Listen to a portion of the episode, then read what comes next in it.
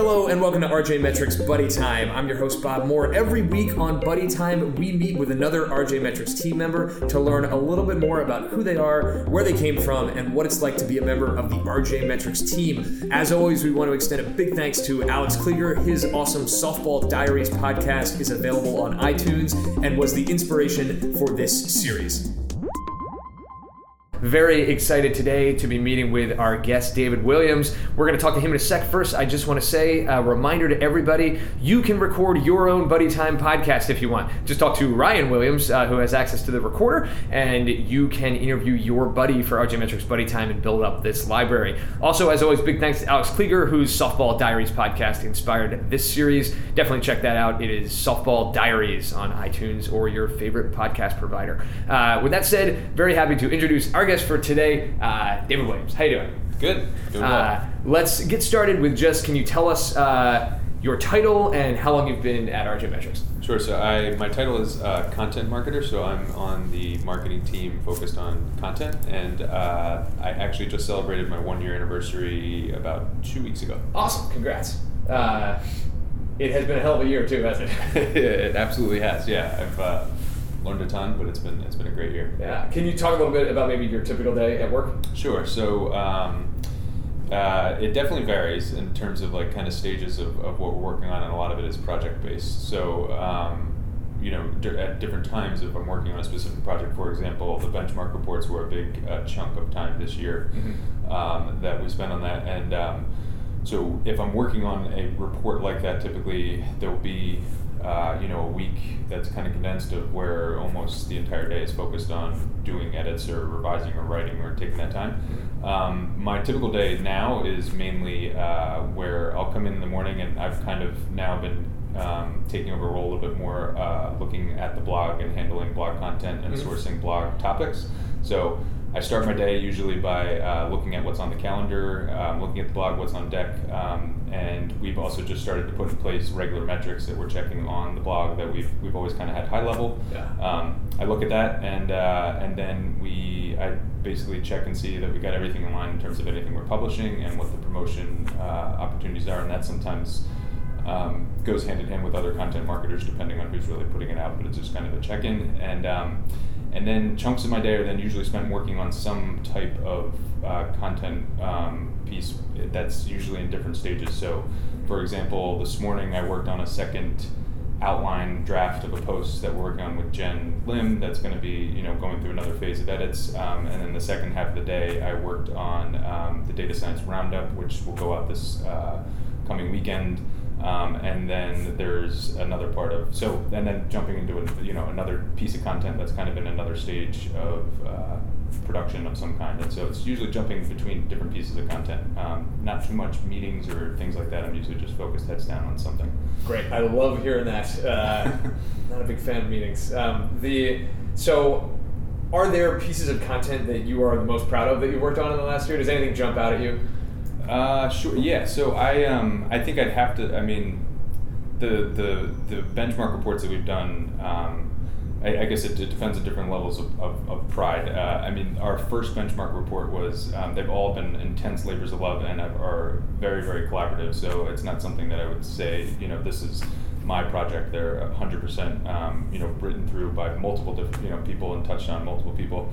Um, the early ones were before we had a full-time data scientist, Evgeny, on our Uh-huh. team. So um, those were even you know different in process. But um, uh, I think in terms of the success of the first one, uh, compared uh, based on organic traffic and, and what's really sort of developed around that, is um, is something that's exciting. And I think my piece of pride that I take to that is in the very initial stages, we were sort of talking about it, uh, the next version of the e-commerce benchmark report, and um, Janessa, our director of marketing, has sort of given me an early um, opportunity to look at researching around it. And one of the things that kept coming up was sort of framing it around growth specifically, and really um, like almost from an SEO play just sort of using that as a term that we were going to kind of target it towards and wh- how we were talking about it. Um, and that seemed to that seemed to really pay off. That was a lot of interest around that specifically, not just you know e-commerce benchmark, but really the growth of e-commerce and, and what's happening there. Um, and then I guess I would just add the data science roundup was something that's sort of uh, a passion, pride point of mine, I guess I'd say, because it um, my project for getting hired here was basically a version of that. Uh, so uh, almost a year later, there was some sort of form of, of, of, actually being able to do it and roll it out in some fashion or another, and that's something that I'm uh, obviously continuing to learn about and hoping to refine and you know, sort of improve on. But um, but that's uh, something that I feel exciting that it's that it seemed to have uh, some traction. Yeah. How many people have signed up for that at this point?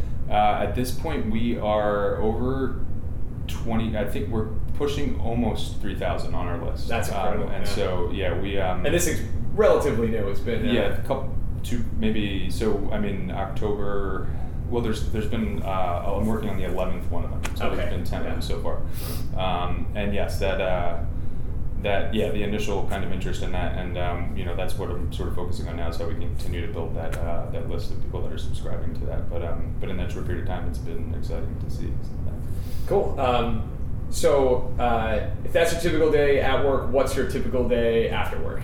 Ah, that um, is uh, I, I well, I, I, have been more recently going to uh, the gym, uh, which in the wintertime I, I try to run outside in the uh-huh. summertime. Um, when you're at the gym in the winter, are you running? Or are you doing cardio stuff, or uh, you lifting? So, so, that's the thing. It's funny. I actually I just recently joined the Bellevue, yeah. um, but last year I was at a gym on South Street, and I, uh, I ran into Chris Trav there, uh-huh. like in my early days, kind of talking about it, and um, I was miserable every time I was there because I hate the treadmill and I hate everything about the treadmill, and yeah. I'm not really looking to do much else. So uh, I was sort of not excited to necessarily do another gym this winter, but um, I actually decided to go in and swim because the Bellevue has a oh, swimming yeah. pool. Um, and I, as, as, a kid, up until I was like 13, swam. I hated it. I hated everything about it actually. but uh, um, I decided that that would maybe be something that would kind of be interesting. So it's it's it's about it's about two and a half weeks, um, and I've gotten sort of uh, the, the first couple days I swam, you know, the first couple times I swam four laps and, you know, thought I was going to have going to cardiac arrest yeah. and uh, reminded how actually hard it is. Um, and then I read this whole blog post and downloaded this book on this whole concept called um, uh, doggy paddling. yeah, basically, it's it's uh, yeah, that would probably be better. But immersive, some kind of immersive swimming thing, which uh-huh. basically it really did actually change my whole perspective of like, oh, I'm swimming the wrong way, and uh-huh. it's now been that much more enjoyable. So is, I assume that's not immersive, uh, literally. Yeah, as no, all swimming is. And I think it's totally it's not immersive. There's an eye that I, I, can't remember the name of it. Um, and there's actually there's unfortunately I'm not a big I don't well not unfortunately I don't. Um, I don't follow much of Tim Ferriss's stuff, but there is a Tim Ferriss speak like thing about this about like how he learned to swim, and he definitely embraces this uh, thing. And it actually was helpful because it had these videos of where I was like, wow, I do not look like that when I'm in a pool. It's basically just I try very hard in terms of the amount of strokes to get to the end, and uh-huh. you're supposed to you know you recognize that the body moves through water uh, with much less effort, and you just kind of focus the way you're. It's it's it's. Oh wow! It's interesting. So it's, if you're you're not thinking it thinking of it as much uh, as a workout as it is about getting there in the most efficient way possible, and that actually ends up being the best workout. Yeah, exactly. Yeah, exactly. That's the idea. Yeah, and that's I mean even just counting strokes was was kind of. Uh, you know, new to me when I thought about it. Like, that's how you sort of start, and I, I think the first 25 meters, the first time I did it, when I counted swimming my regular way, I think it was like 60 strokes, and you're supposed to be at like 25 strokes. Wow. And then so now, like after doing it, I think I got to like 30. I'm not at 25 yet, but uh, um, but which is yeah. Anyway, it's interesting. I so. Uh, all that being said, I have not worked out once this week. so, uh, so yeah, so that's um, and then and then uh, after that, uh, my wife works at um, uh, the uh, new co-working space Industrious. Uh, oh, cool. Where is it? Startup. It's on the corner of Locust and Broad. Locust, I think, right? It's um. Is it in the land title building, or it's on? That's the corner that has like the post office on one corner and. Yes, yeah, it has. Um, it, it's right above a like a one of those like a small bank, and then uh, the entrance is actually on Locust, I think. Okay. Um, I'm yeah, I'm still. It's actually I've lived in Philadelphia six years, and I still the streets still uh, confuse me.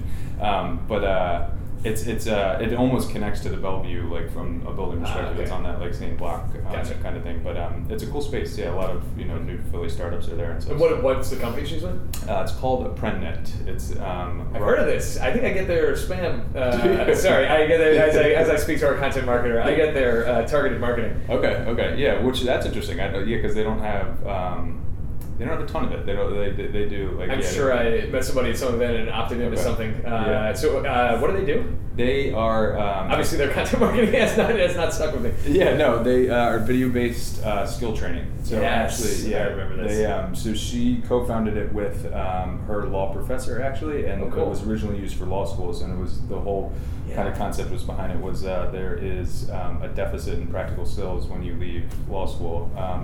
And so that, that kind of spun off into sort of its own functioning thing, and now it's been turned into a company that focuses on corporate training, and uh, they, they do teacher training, corporate training, higher ed, um, and corporate, and so it's uh, Huh. been kind of fascinating to watch. Yeah, it's, it's they recently just merged with a company in San Francisco, San Francisco um, a little while back, and so uh, they've you know they, they, they had a uh, an, an intense year. Very, you know, lots of stuff happened um, uh, with yeah, a lot of a lot of things going on.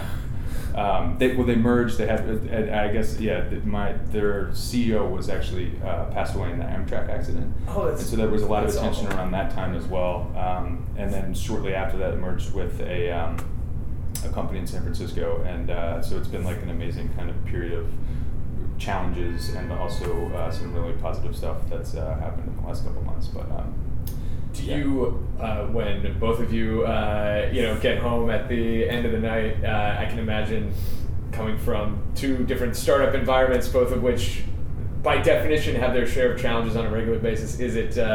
Do you guys talk about work with each other and kind of, uh, you know, uh, have a, a venting session, or is it uh, you want to focus on other stuff and just? Uh, we definitely talk about work. Yeah. Yeah. we talk about work a lot. I mean, I think uh, we're both fortunate that I think we both love what we're doing. So it's kind of uh, it makes it. I think you know. I think other people look at us from outside that are in the startup world or kind of and think like, oh God, they must be miserable. Like, but uh, um, from I think both of our perspectives, um, yeah, it's exciting. And uh, one of the most exciting things I've always talked about is just you know.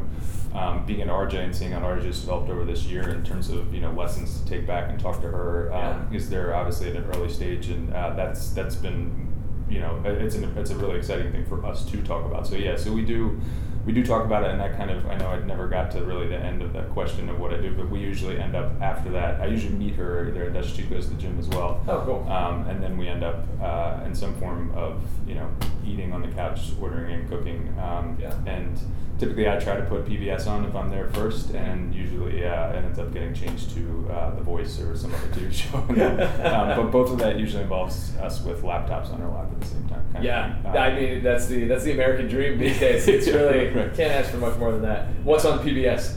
Uh, I will. I, I, I do try to watch the um, the news hour. That's like the one thing. So like if I'm home, that's what I'll watch first. Um, but I love Frontline. I think that's like my favorite thing on television in some ways. I know I'm going to sound like really boring or sort of. I, I like a lot of other TV too, but um, but yeah, I love Frontline and. Uh, I do also like I, I like the Nova stuff, and uh, so Yeah. with the on demand, I usually try to kind of flip through. But it usually I usually get like ten or fifteen minutes in before um, Emily sort of starts to feel sad or depressed about something I'm watching, and it's like, okay, I won't do this to. Um, so Uh, it's it's so it sounds like you're a runner and and you're a swimmer. Uh, do you do races? Do you? It sounds like you got two out of three for a uh, Yeah. little triathlon action. yeah, no way, no way for a triathlon. I um, and the swimming, I would yet, yet to call myself a swimmer, other than the early um, stuff. And the running is all based on a ruse that I originally uh, put on my wife when I was uh, courting her, telling her I was much more into running and races. and, she a uh, runner? She is, yeah. Um, and I think both of us are kind of uh, so. So I've ran. I've never run a full marathon. I, I don't have any desire to run a full marathon. Um, I've ran maybe four or five half marathons. Um, and even saying that out loud is shocking because before I met Emily, I would not have considered it. But I kind of. Uh, you know, one of our early conversations with, I was like, "Oh yeah, I'd love to run," and I was. It's actually kind of funny. I was in New York City still at the time, and uh, it, it was before there was even like.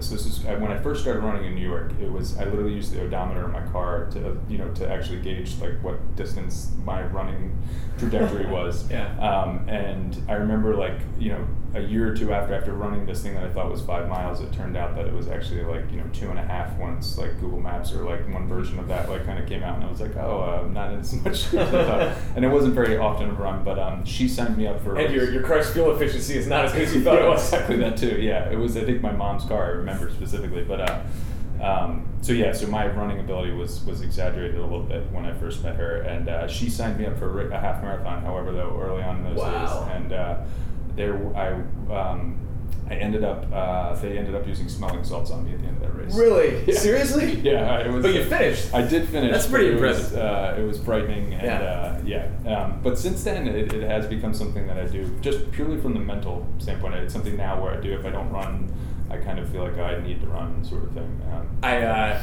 I want to explore this smelling salts day a little deeper. This sounds interesting. So, Yeah. uh, what? And I, I've run a uh, three or four half marathons, and also never a full marathon, and no desire to do it. So I am I am all with you on that one. Um, the remembering my first, I think there was a there are these major mental blocks that you encounter along the way, and your your brain kind of goes from I'm excited, I'm really doing it to I'm gonna die to Yeah. wow, I'm really close to the finish, I'm finally gonna finish to oh wait, there's still five miles left, I'm not as far as I thought I was. Did you go through a similar progression Yeah. and kind of how did that climax with you passing out? Yeah, well, so the the original thing was it's funny because uh, part of it was I had no concept of races. I don't know, I just never I didn't have a concept of them, and so literally my vision of this, uh, and I was still working in New York, and I remember I flew in from a work event in Chicago to Nashville.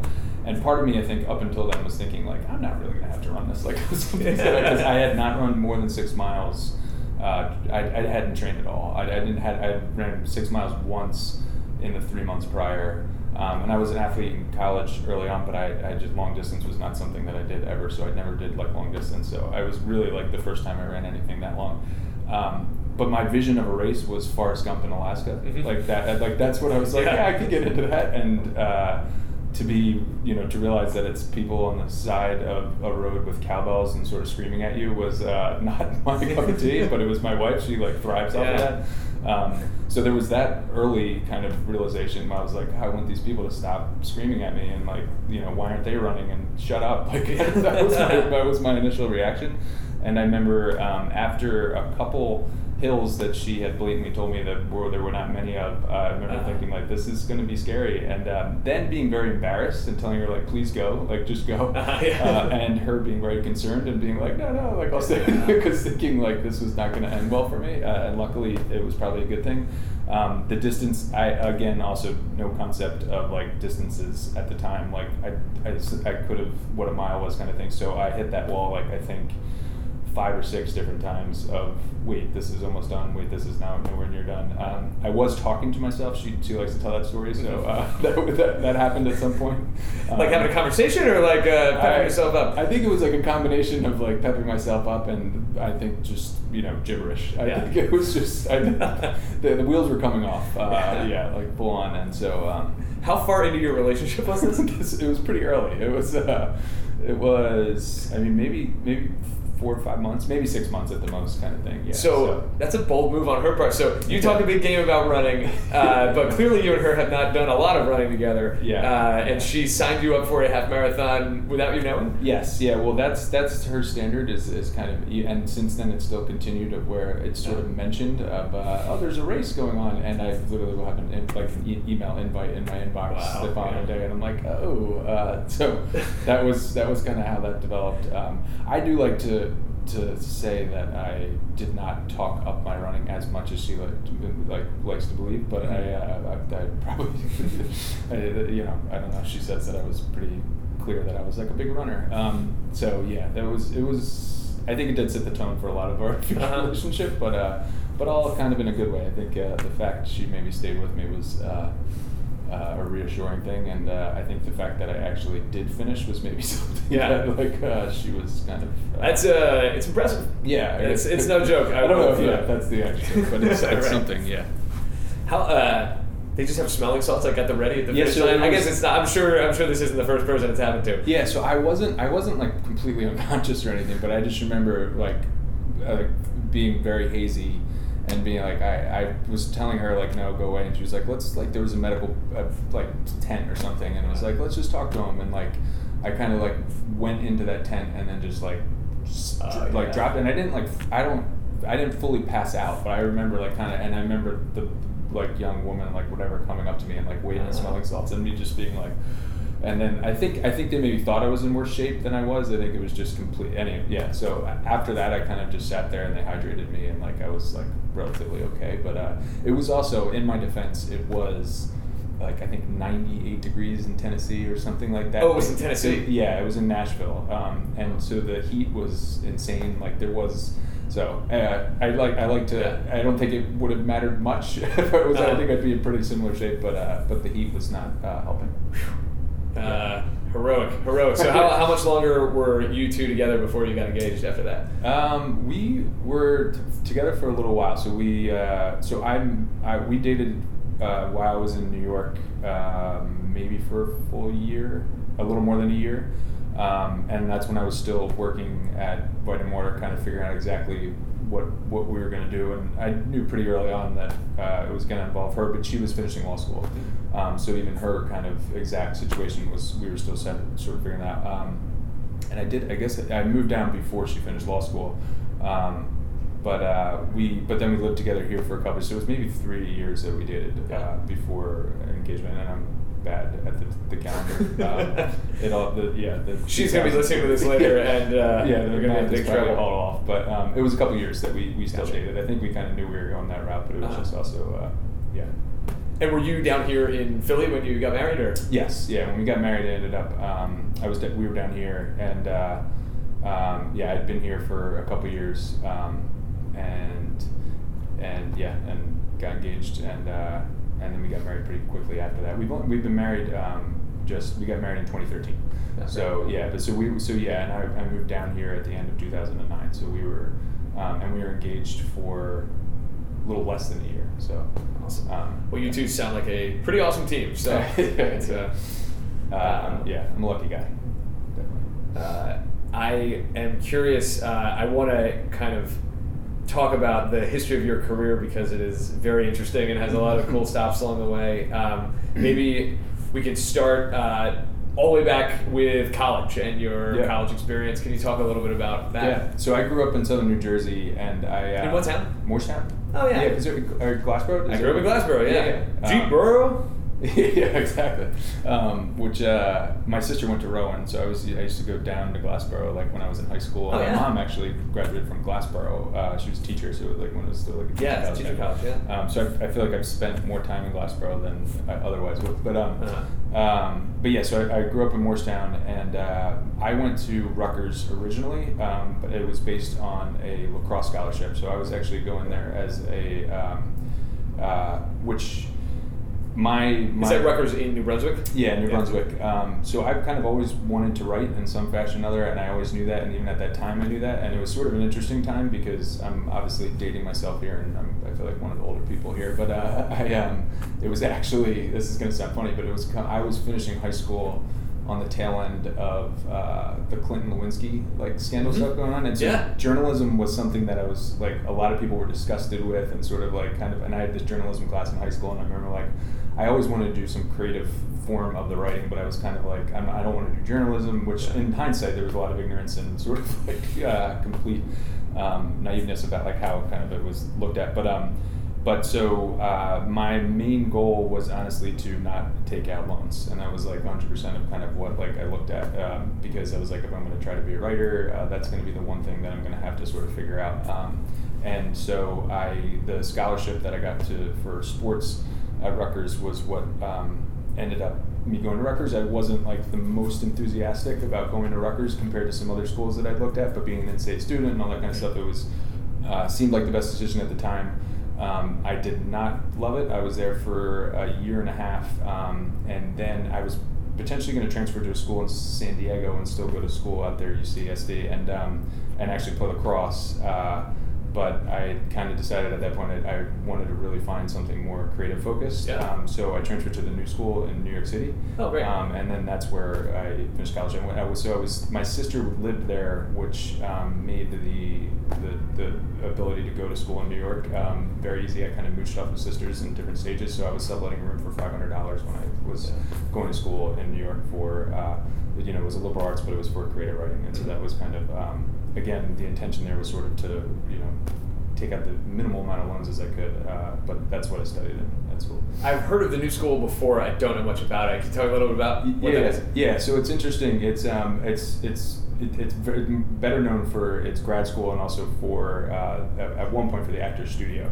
So oh was- yeah, that's yeah. probably uh, that's was- probably where I heard it. Yeah, it was most famous for James Lipton. Yeah. Like at the time, that was all. The Actors Studio was part of it, but it's also Parsons School of Design, Uh-huh. uh, which I think is now since um, separated from it. But when I was there, Parsons School of Design was under the umbrella of the new school, um, as well as Mannes College of Music. Um, but it, it has an interesting history. It started primarily. Uh, it's called the New School for Social Research, and it started basically for.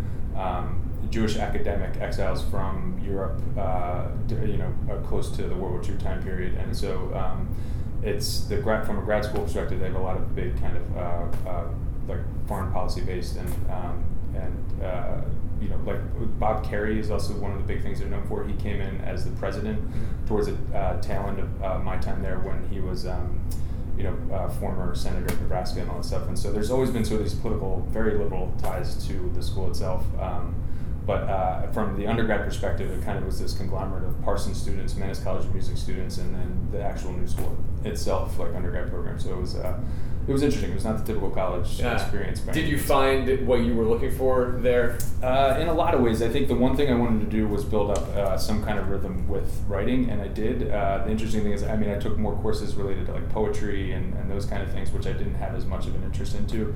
Um, but you know, more towards the tail end, I think I was more drawn to um, things related to.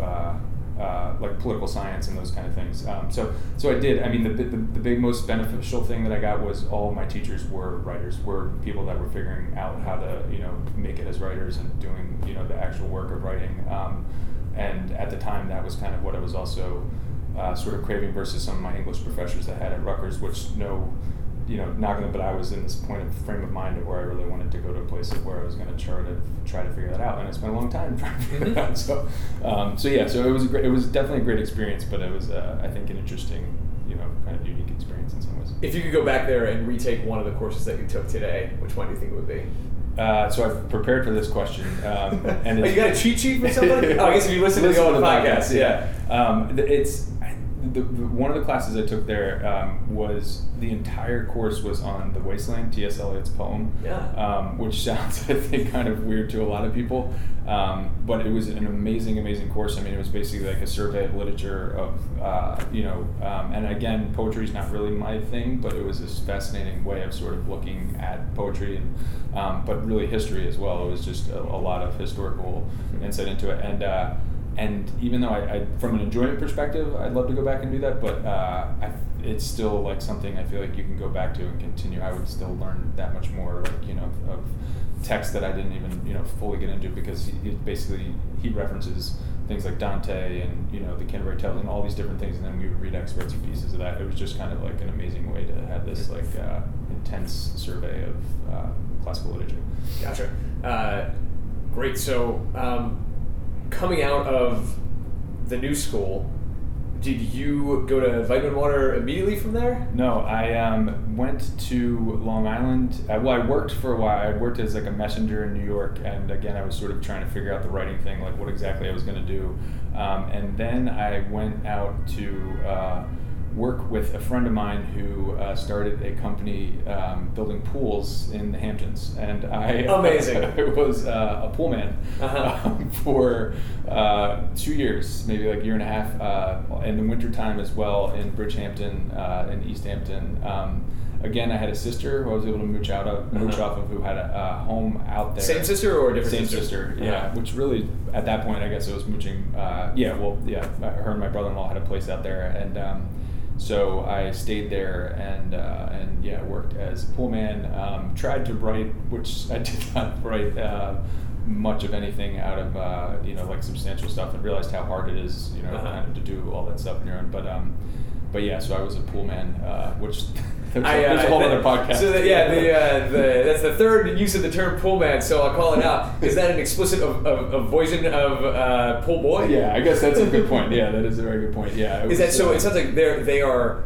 uh, was your job in the realm of getting pools installed, or was Both. it like maintenance? So in the when I first started in the summer, it was it was like the classic pool boy. Uh, Yeah. Maintenance drove up in the truck, cleaned the pool, kind Yeah. of thing. Um, but then when I ended up staying on, so the the friend of mine that uh, he he was from Long Island. He actually bought into this company um, in some ways, and, and basically bought up a certain chunk of the properties that this that these two brothers had started and had uh, like for years. And so he kind of took over their whole Bridgehampton properties, and it became this kind of the company was called Casual Water, and uh, he um, he had the like Bridgehampton versions of it. Um, so then at, we actually uh, started to do a lot of kind of crazy things, which was definitely his uh, more his ideas. He had the more business minded uh, Yeah. perspective. I was kind of along for the ride, but. Um, uh, as we went a little bit further and he expanded and actually got properties where he was building pools, I had some minimal help on in terms of guiding some of those projects and things like that. But my abilities were not very high.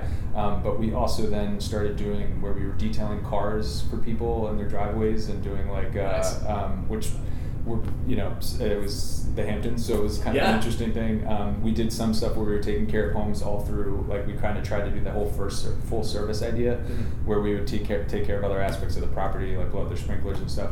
Um, the most exciting one was we uh, tried to do a Christmas tree delivery business um, that uh, involved delivering trees into because we had all the space out in the Hamptons to bring trees. Um, Uh-huh. But that also involved a story where I was in Garden City, New York, like a week before Christmas Eve, and uh, literally a tractor trailer of trees came to my friend's house, and I just remember his dad's face and us being like, and I kind of did not know his dad that well, and Yeah. just uh, you know his dad just being like, "Where are these going?" And they just started to slowly pile up in his backyard, and, um, which yeah, that didn't. I think we sold like. Like ten of them. I still don't know how uh, we ended up getting rid of all those. So uh, yeah, so there was a couple, you know, on uh, not very productive um, ideas around that time. But So there's like the the whole crux of this piece of your life is that you have you have a, a friend in Long Island who who has purchased an interest in a pool company and lives with his dad. Am I No, no, he did not live with his dad actually. Uh, but well, so the Christmas trees. Um, uh, he had a well, I guess he kind of did live with his dad. Yeah, he, his family had a house out there, so he was staying with the family. Um, but the the reason they ended up at his uh, like his dad's home in Garden City was because we needed to get them closer to Manhattan because Oh. that's where people. We had thought that people out in the Hamptons would because a lot of people would go out just for the holiday, Mhm. and that was the whole idea. Is like we'll deliver the Christmas tree, set it up in their house, and then they go out there and they don't have to deal with it. But we had more people interested in us actually delivering a tree to their like apartment in Manhattan, um, which was a huge, huge pain, and also very fascinating in terms of the uh, distribution of Christmas trees because there's some rough. Uh, characters in that world and like the territory of this Oh, it was like, really? really fascinating in terms of like where we were kind of clearly told like don't step on the wrong toes and like don't try to like you can't sell them in the street and unless you have these like certain sets of license and all this other stuff but when people would see us like delivering them there was times like I remember at one point vividly thinking I was being followed by other Christmas tree guys and that they were going to try to like slash my tires or something along those lines but um so yeah so that so yes he he was and he was ultimately a friend of a friend to be honest uh, that um, I think I knew I was going to spend some time out at my sister's. I needed a job. I was put in touch with him. He uh, he had this like more of just a job. It was kind of a business, and let's see kind of how we can develop it. And um, he's done a great job with it. He's still he it's his full. You know, he's got a couple kids, and he's got it turned it into an amazing business. And uh, and one of the other uh, guys that I worked with at the same time um, is still there and did, did like a, his own whole offshoot of it, which was more of the full service, like home service stuff and things like that. So Wow. it's kind of interesting, but That is uh, that was an unexpected turn that this that this story took. Uh, very cool. I- is there a uh, when you, just the sheer logistics of moving a Christmas tree around? Uh, I, I can imagine. I did this. Uh, we had live trees when I was very young, uh, and it was a huge pain. I Yeah. did you. What was the worst delivery? I, is it like a Manhattan walk up with? Uh, yeah, there there was um, there was a, a terrible incident that actually uh, was really so Pete was the guy I, I, that I me, Matt was the owner, and then Pete and I were like the ones that like worked with him, and uh, and um, I just remember like Pete and I would split out and deliver the trees, and and uh, he got some tree like um, stuck in more or less stuck in the uh, hallway of a walk up kind of thing in a nice building where people were really pissed off, and uh, and I remember like called me and I was in there, and so um, it involved like it ba- it was it was stuck to the point of where like we were going to ruin the tree if we got it uh, uh, around this one stairwell that we had to get it. Like if we like all the needles were going to be coming off and like all this other stuff um, but I it, we ended up getting it up and into the house and quickly left. I don't think they were happy. Mhm. satisfied customers. I don't know if we fully charged them.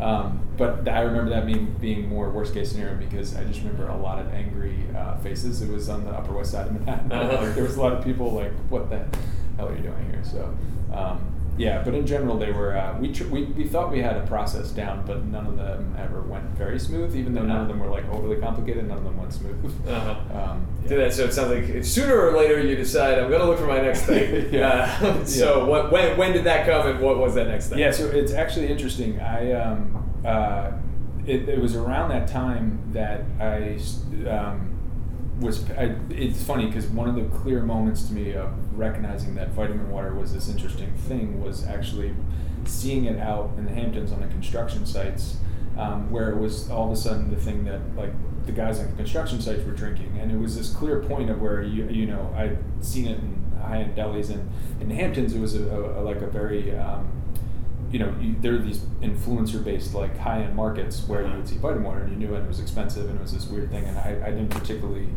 love it or anything like that. I just kind of noticed it, but then I remember seeing it starting to show up on the construction sites, and it was and that was fascinating to me. And I I don't really remember why, but I read a ton about it because I was really kind of became interested in it.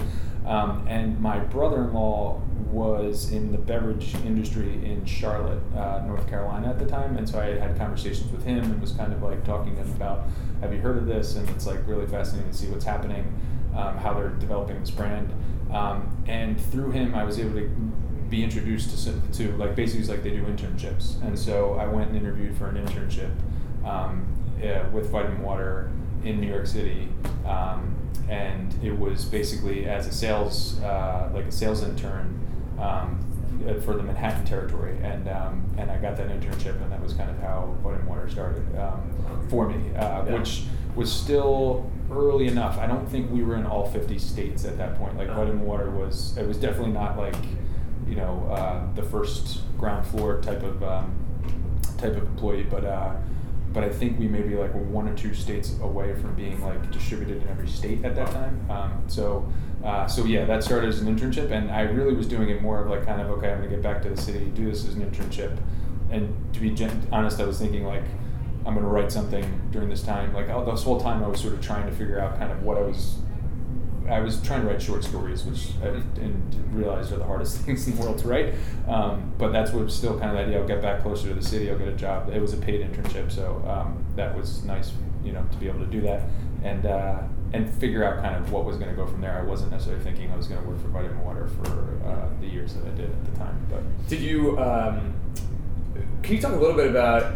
Was there an evolution of what that product was? So when you describe vitamin water as being uh, available at high-end retailers in the Hamptons. Uh, when I think about vitamin water, I think about a plastic bottle of Yeah. red uh, liquid with the picture of Derek Jeter on it. Yeah. Um, where was that always the product, and it was strictly a marketing evolution, Yeah. or did you witness uh, kind of an evolution of the, the yeah, it's that's really interesting, and it's funny because when you talk about it now, it's it's interesting. Like it, depending on how old you were, you like if you didn't really fully see the evolution of the brand, it kind of. Um, you know, it was as so when it first was developing, it was like purely only in high end places, and it was kind of like, and and the, the the fascinating thing is that it's hard to kind of put into perspective now, but enhanced water as a category didn't exist really at that point. There was no, pro, I mean, Propel doesn't exist anymore, but uh, like all these different things that were sort of uh, that have developed. Um, you basically had uh, expensive glass bottles of water, like the Perrier's and those kind of things, and then you had uh, you know some packaged uh, bottled water. But I don't even think like in this early phase there was no Dasani. Um, there was no, you know, like those things didn't exist because they didn't think that this was an actual viable market. Mhm. Um, and so, uh, enhanced water, like it was just this weird thing that was kind of on your shelf. But it's it, and again, it's hard to think about. But it's basically just soda and Snapple. Like that was like what you had everywhere. It was Mm-hmm. like soda and Snapple was kind of like the thing, and Gatorade. Yeah. Um, you had like some versions of that, and uh, so so it did. It definitely. Um, when I was there, like I was saying, when I first started, uh, it was starting to become um, seen. Uh, it was starting to become more mainstream. Yeah. But it was definitely uh, based on the fact that it had started as it did, as this kind of, uh, you, you know, um, not for everybody type product. Like that was that was genuinely their whole strategy and marketing was influencer strategy, um, and so they were in all the high end, you know, uh, grocery stores in Manhattan, all the high end places in. Uh, the, you know the Hamptons, and then they focused on you know any of the gourmet places in LA. They kind of like just that's specifically like how they targeted their distribution. And now, as Whole Foods has developed and those kind of things, again these things are sort of like common you know standard. But um, but so the product definitely at the time was like right in the middle of that switch in terms of it was becoming fully um, mainstream and uh, or maybe right at the I, when I got there it had just it had pretty much become mainstream because um, like we did we didn't have all the personalities that we had but I think we did have um, 50 at that point like we did a 50 cent like right around that time frame time frame when I started Talk to me about 50 Cent. yeah, so I, I figured this is where eventually this is going. Um, but yeah, so uh, I, for to get it out first off, I met him once, um, and and it was like a very uh, like you know others 50 Cent kind of thing. Like Yeah. it wasn't like, um, and that was mainly because. For me, I was in New York, so one of my jobs as an intern was literally like dropping product off to celebrities at times, like those kind of things, like as an intern, um, which I didn't do to 50 Cent's like house, but there was really um, just as a, not to go too much on a tangent, but the 50 Cent story is, is fascinating because um, it's basically Chris Lighty was his manager, who has since actually passed away tragically. Uh, but he was also the guy that uh, was you know brought up LL Cool J and I think um, Missy Elliott and uh, um, like the Tribe Called Quest guys. So he was kind of one of these early business moguls in the hip hop world. He was from Def Jam. He grew up in the Bronx. Um, and Chris Lighty was the one that uh, he put a bottle of vitamin water in 50 Cent's hand for a Reebok commercial Uh-huh. um, with the idea in mind that he was going to sort of try to build this relationship of uh, you know using products and those kind of things. And so um, there was a guy at Vitamin Water named Rohan, Rohan Oza who is probably if not most responsible for some of the success. I think they now call him like the brand father and stuff. He started a venture uh, like. Uh, um, company, and, and he's fascinating. You can read about him. He was known from uh, basically uh, turning Sprite around, um, and then basically admitting he was going to get canned from Coke because he kind of was this like rogue guy that did things on his own. Went to Glacéau when it was really small, Mhm. um, and had this whole idea of brand ambassadors and brand influencers, and also. And so he and he he had contact with Chris Lighty. So basically, the Fifty Cent story, that like the most the most interesting aspect of it. I don't obviously know the full details of the financial agreement, um, but uh, um, you know, Chris Lighty recognized that equity was going to be the component to it. Um, there was some what we were told and like kind of talked to about, and what was you know pretty seemed pretty true was that. Um, he aligned better with the brand than anybody expected in terms of his like no alcohol, no you know this kind of things worked out all the time. And, Yeah. um, but the flavor was the flavor from from what I understand, the flavor was actually developed a little bit before he was there, actually as Formula 50, um, because it was 50% of your daily vitamins kind of thing. yeah. And um, it was shortly after that meeting that they got in touch with him, and it was actually Chris Lighty who, from what I understand, was responsible for saying that it should reflect the uh, quarter waters, which were all over the street. He grew up in the Bronx, and it was basically like this is what Yeah, everybody in the there's a there's a line on the Get Rich or Die Trying album about quarter waters. Uh, I forget what song it's in, but that Yeah, yeah. it's the only thing I've ever uh, only place I've ever heard that phrase is from Really? Fitty. So, yeah, yeah, yeah, That- and they were they were ubiquitous in, in the neighborhoods that I when I was first selling water. They were still all around, and that was it. It was just you know they were kind of like the Kool Aid versions of these really cheap waters. And he, Yeah. Chris Lighty, actually recognized and said that's how we should market it, and nobody drinks anything other than Mhm. um, you know like the great flavors, what really sells well. Uh, and so that was really from Fitty, and so. Uh, Everything I heard was in terms of the, I think the juicy question that everybody kind of wants to understand was that you know the agreement was something at the time around like you know ten percent, and I think Rohan was known for giving like points out, like Mhm. ranging to different celebrities from like half a point to like ten percent kind of this thing, and fifty was definitely on the higher scale of that. Yeah. Um, everything I heard was that he also uh, you know, I, that he made like a, some somewhere around like a hundred million dollars at the at the end. I mean, yeah, I think that it, it, may be speculative, but my understanding is there's some public information about there being a nine-figure outcome for him. And yeah. one of the things I had also read about uh, was that there was a point in time when he was going around buying up vested stock options from existing right, right. employees prior to the acquisition. Yeah, you, you had mentioned that when we on my first day, yeah. and so I and I remember I like heard stories of that. I didn't personally know of any of any. I knew of people that had left that supposedly had sold you know like things or and stuff like that but um but I, I, you know I never heard of like anybody that specifically had sold stuff to him from what I understood it was it was mainly based on his agreement the one um well yeah the story like again maybe uh, that I don't know is like most kosher about this in terms of like how the, but one of the fact he had stipulations in his contract that we knew about and I specifically knew about in New York because so at the time eventually I was um, over, I oversaw the, the New York market. Um, ended up for so I was overseeing the marketing and sales team and, and managing the distribution. And uh, his flavor was very very popular. And uh, one of the things that was becoming more and more talked about was that there were stipulations in terms of what uh, level his flavor got to in terms of how successful it was and what numbers it hit. Uh, um, and I will say that uh, around that time, uh, we often got uh, and water of his flavor that was not quite best uh, up to snuff, like uh, color was off and things like that. And so the guys that were part of the team that I managed that were independent distributors. Um, you know, were very conspiratorial and, and very. Uh, They're trying to trying to tank the numbers so he doesn't hit whatever they, cliff. Yeah, they were like convinced that this was, it was a full on tank job, and yeah. there was a lot of stuff. Part of it was just, I think, in general, it was just massive growth uh, at the yeah. time that we were like exploding, and so like a lot of. Um, this was before we were Coke, so our bottling and those kind of things were you know done in patchwork ways, and so it was a really, but um, but yeah, it, it was uh, yeah, it was interesting. So I mean, he and and Rohan from the way he built the brand in that sense. I mean, the other the guy that we worked with a lot more when I was in New York was David Wright, um, and I mean, I know he made around twenty million dollars off of the equity that wow. he had uh, stakes on, and there was you know a lot of others, a lot of others. But. Did uh, so I were uh, I very unfairly am making this the Fifty Cent podcast instead of uh, your podcast. It sounds like your job was pretty amazing. So you you started out as an intern there, a paid intern that mm-hmm. was assisting in this Manhattan territory uh, you ended up running sales and marketing for that entire territory. Is that right? Yes. Yeah. So I was. I think at the time I was the youngest person in that position, and New York was the biggest territory.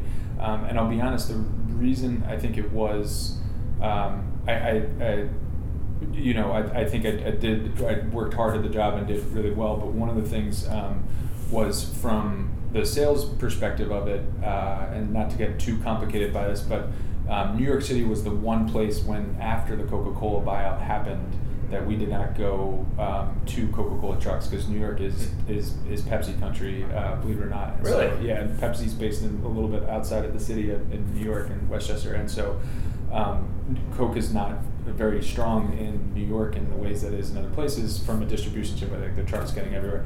Um, so it was more uh, efficient and viable for them to stay with our independent distributor. Hmm. Um, this is the most fascinating story, really, about the time that I was there. This independent distributor, which I'll remain nameless at this point, uh-huh. um, but uh, this so this is where I started as an intern. I spent you know more time at the office at Vitamin Water in Queens as I as I, my, the, my role uh, you know grew when I got promoted. But um, when I was there as an intern, this is you would go every morning to this distributor in Queens, and it was in Maspeth, Queens, which is literally like the armpit of Queens uh, that is just full of trucks. Like UPS is headquartered here, like FedEx, it's just trucks going out, like all this stuff. The only other exciting thing about it was the diner in the movie Goodfellas, where Robert De Niro's outside the phone booth was like yeah, right yeah. next to that place. Oh. So we used to like go there all the time. But it, um, but so uh, in that similar vein, it was. Uh, when I first started there, there was two offices in the lobby of this distributor, and um, uh, the, the office on the one side was for a guy named Matthew Madonna, and the office on the other side was for a guy named Jack D'Amico. And Jack D'Amico was Jackie the Nose,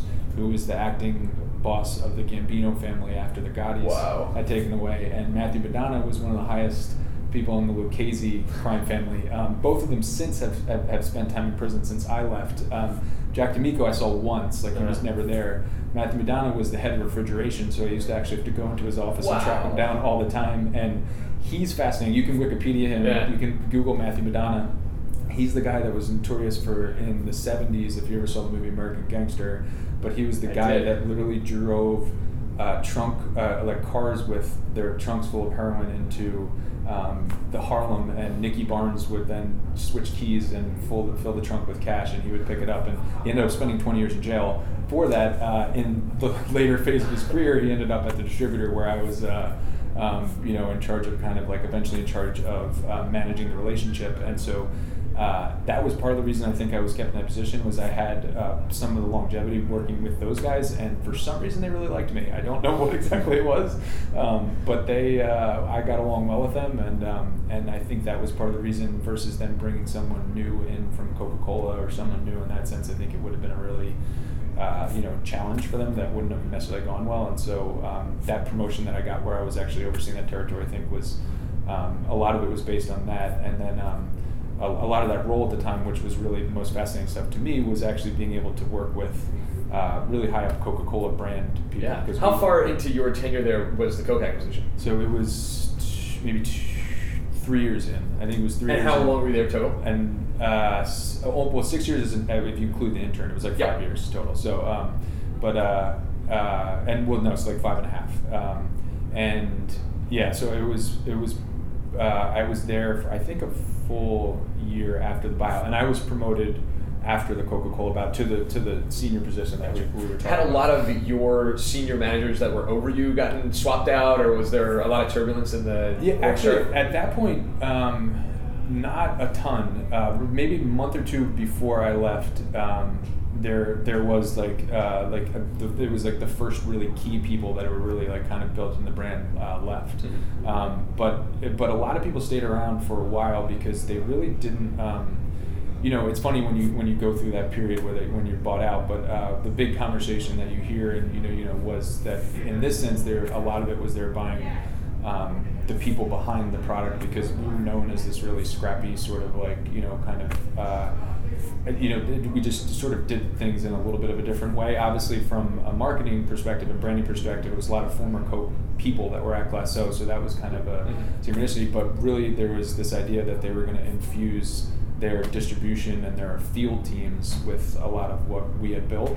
Um, so a lot of that uh, was was really still in place, but when I left, eventually that changed in a lot of ways. I think you know eventually.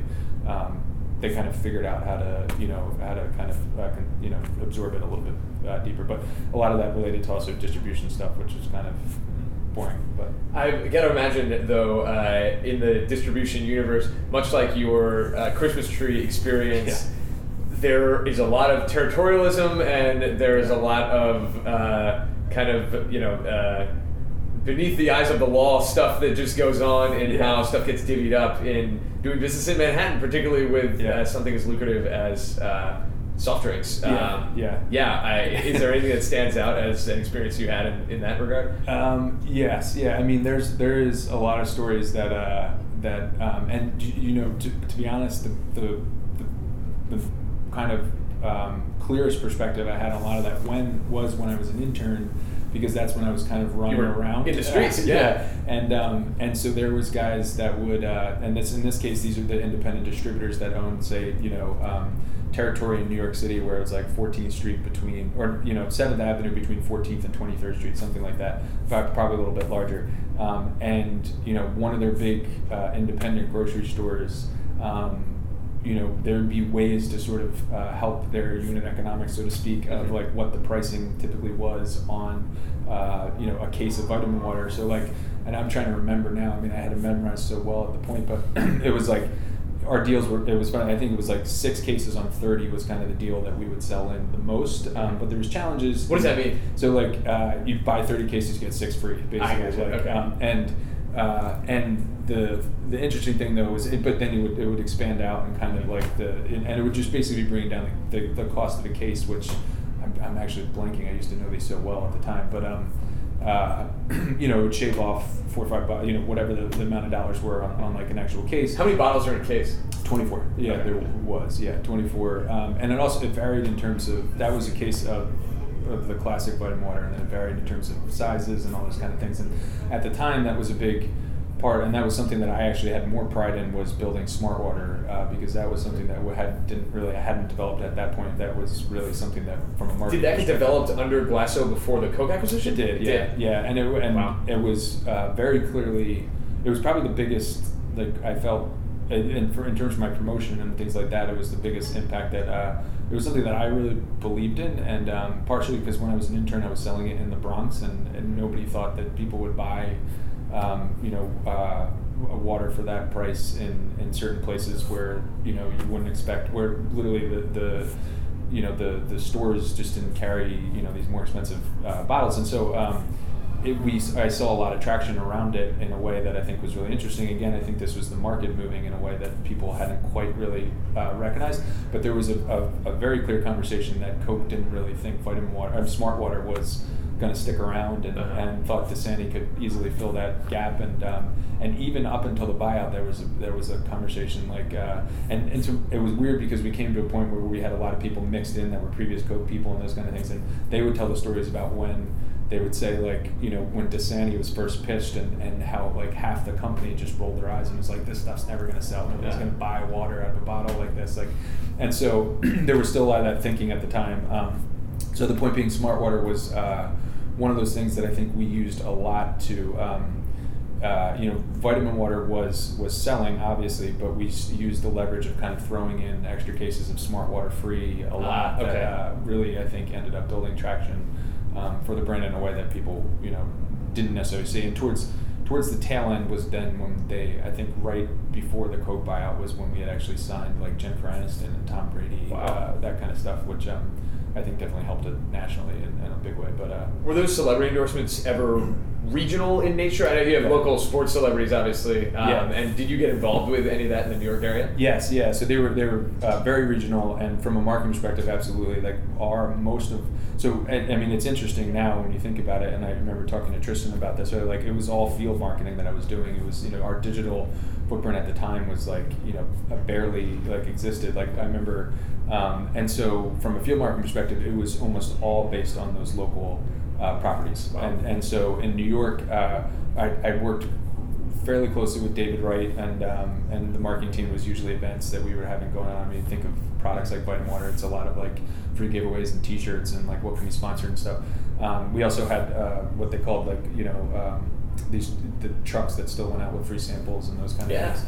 Um, but uh, but property wise, uh, one of the big projects that I worked on as well was the All Star Game at Yankee Stadium, oh. um, and one of the uh, and I, I, was that was another thing that I think helped sort of my career career trajectory because I think if by default I was there at being a local market person, but um, uh, one of the things that I pushed was using David Ortiz, who was a local property in Boston that like nobody would have brought to New York in, right, from yeah. a market perspective. Good um, point. To bring him to uh, certain boroughs in New York in terms of actually putting up his product, his uh, his what we call point of sale that was used around him, and it ended up being super successful. Wow. Um, and that was just based on you know there was a, a, Dominican population that really responded to kind of everything about David Ortiz and stuff, and so it was really interesting to sort of see the properties come across. But usually they were very isolated. Like McNabb was a property in Philly. Uh-huh. Um, the guy that actually was super responsible for a lot of the Philadelphia marketing um, ended up with the money that he made after Vitamin Water opening the Barbary down in Northern Liberty. Oh no way! Yeah, um, he was this um, John was his name, and uh, like he left pretty quickly afterward, and he, with the money he's like I'm going to open a club and bar, and uh, wow. it's still done pretty well. But um, that's awesome. Yeah. Um, but so so there were yeah there were local properties. Um, uh, Henrik Lundqvist was the other one, and David Lee actually. Oh, yeah. um, we did a lot with that. I, you know ended up uh, doing a lot of events um, with him and him and David Wright were the predominant people that we uh, um, would, you know kind of organize uh, marketing uh, launches around and stuff. And what's the you're in a process where you say okay we. Uh, you, you likely have some level of budget on an annual basis that's going to be allocated toward getting these local celebrities, and you have to kind of make a decision of how long tail you want to go, or if you want to go after big ones. Yeah. Uh, say you decide, okay, we're going to go after David Lee what's that process like? Are you going to an agent? You find his agent and yeah, yeah, that's a good point. And uh, yes, and it is, and uh, and that was usually handled by you know the um, the like kind of brand ignition team that were handling properties, like the people that handled the actual negotiations with the you know the actual celebrities and endorsers or brand ambassadors. Um, was kind of a black box in terms of what came out of it. We would see them sort of coming in, and then and then we would have a budget to sort of how we're going to execute on Yeah. what they were doing. Um, but yeah, it typically, um, I think to be honest, a lot of it came from some of the equity arrangements that we made early on. That a lot of people came to us, and a lot of them were represented across agents. Um, so I know there was a lot of athletes that yeah that. Um, because I know towards the tail end, uh, this is going to sound like a name dropping thing, but there's a, a family, a, f- a good friend of mine whose godfather is an agent, and he had worked with Vitamin Water, but I didn't know it at the time. Um, around um, maybe, I think maybe it was even they were actually trying to maybe talk to Iverson at the time. It was something along that because he was a Philly based guy. But um, Uh-huh. but so a lot of it was agents that had multiple clients from the athletic from the athlete perspective, and there was you know one person that was kind of the poor person on that. Gotcha. Yeah. Makes a lot of sense. A lot of sense. Um, so, uh, since we're on the topic of celebrity encounters, uh, I'm going to go down to John Oliver Town. uh, there's been some rumors around here that uh, you know John Oliver. Uh, can you talk a little bit about uh, Yeah, yeah. if that's true and what that relationship is? It is true, um, and it, and it is. It's one of those things that like I don't. I there's no way of denying now. I guess that I'm like a name dropper, and I feel. Uh, I, I don't. feel- I mean, I think the mere fact that uh, there's you've been here for a year and there's still that much.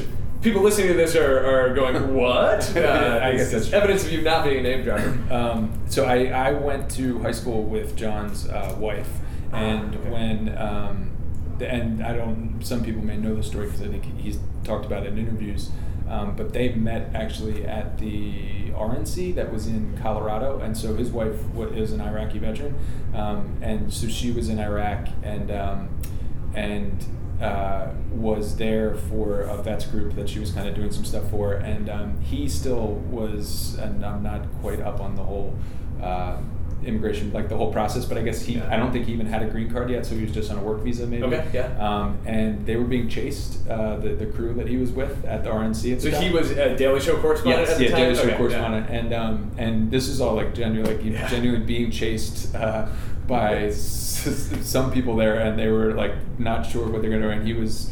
Uh, you know, in hindsight, talked about how he was like legitimately nervous at a lot of those instances because he's like, you know, I feel a lot of these people would love to get me thrown out of the country. Yeah. And um, and uh, Kate, his, his wife, ended up actually sort of, you know, quote unquote saving him. Was basically like, oh, you guys can come in this uh, booth or whatever, wherever she was hanging. out. I think it was at some stadium of some kind, and Uh-huh. um, and they talked for a while. That was how they kind of first met. And so she was living in D.C. and I was living in New York. And I remember she had mentioned like, oh, you know, I've been t- uh, talking to this Daily Show writer kind of guy. That was and um, and I did not have a TV at the time uh, and did not know exactly who she was talking about. Yeah. Um, and really never took the time to look into who she was talking about. I think she said the name a couple of times, and I don't either know if I just didn't really believe or whatever it was. But um, one of the early times that she came up to actually visit, because I think they just kind of corresponded for a while, and then might have even been like another event that they think that they were both at, both at because of um, her being in the vets group and, and doing that stuff. And um,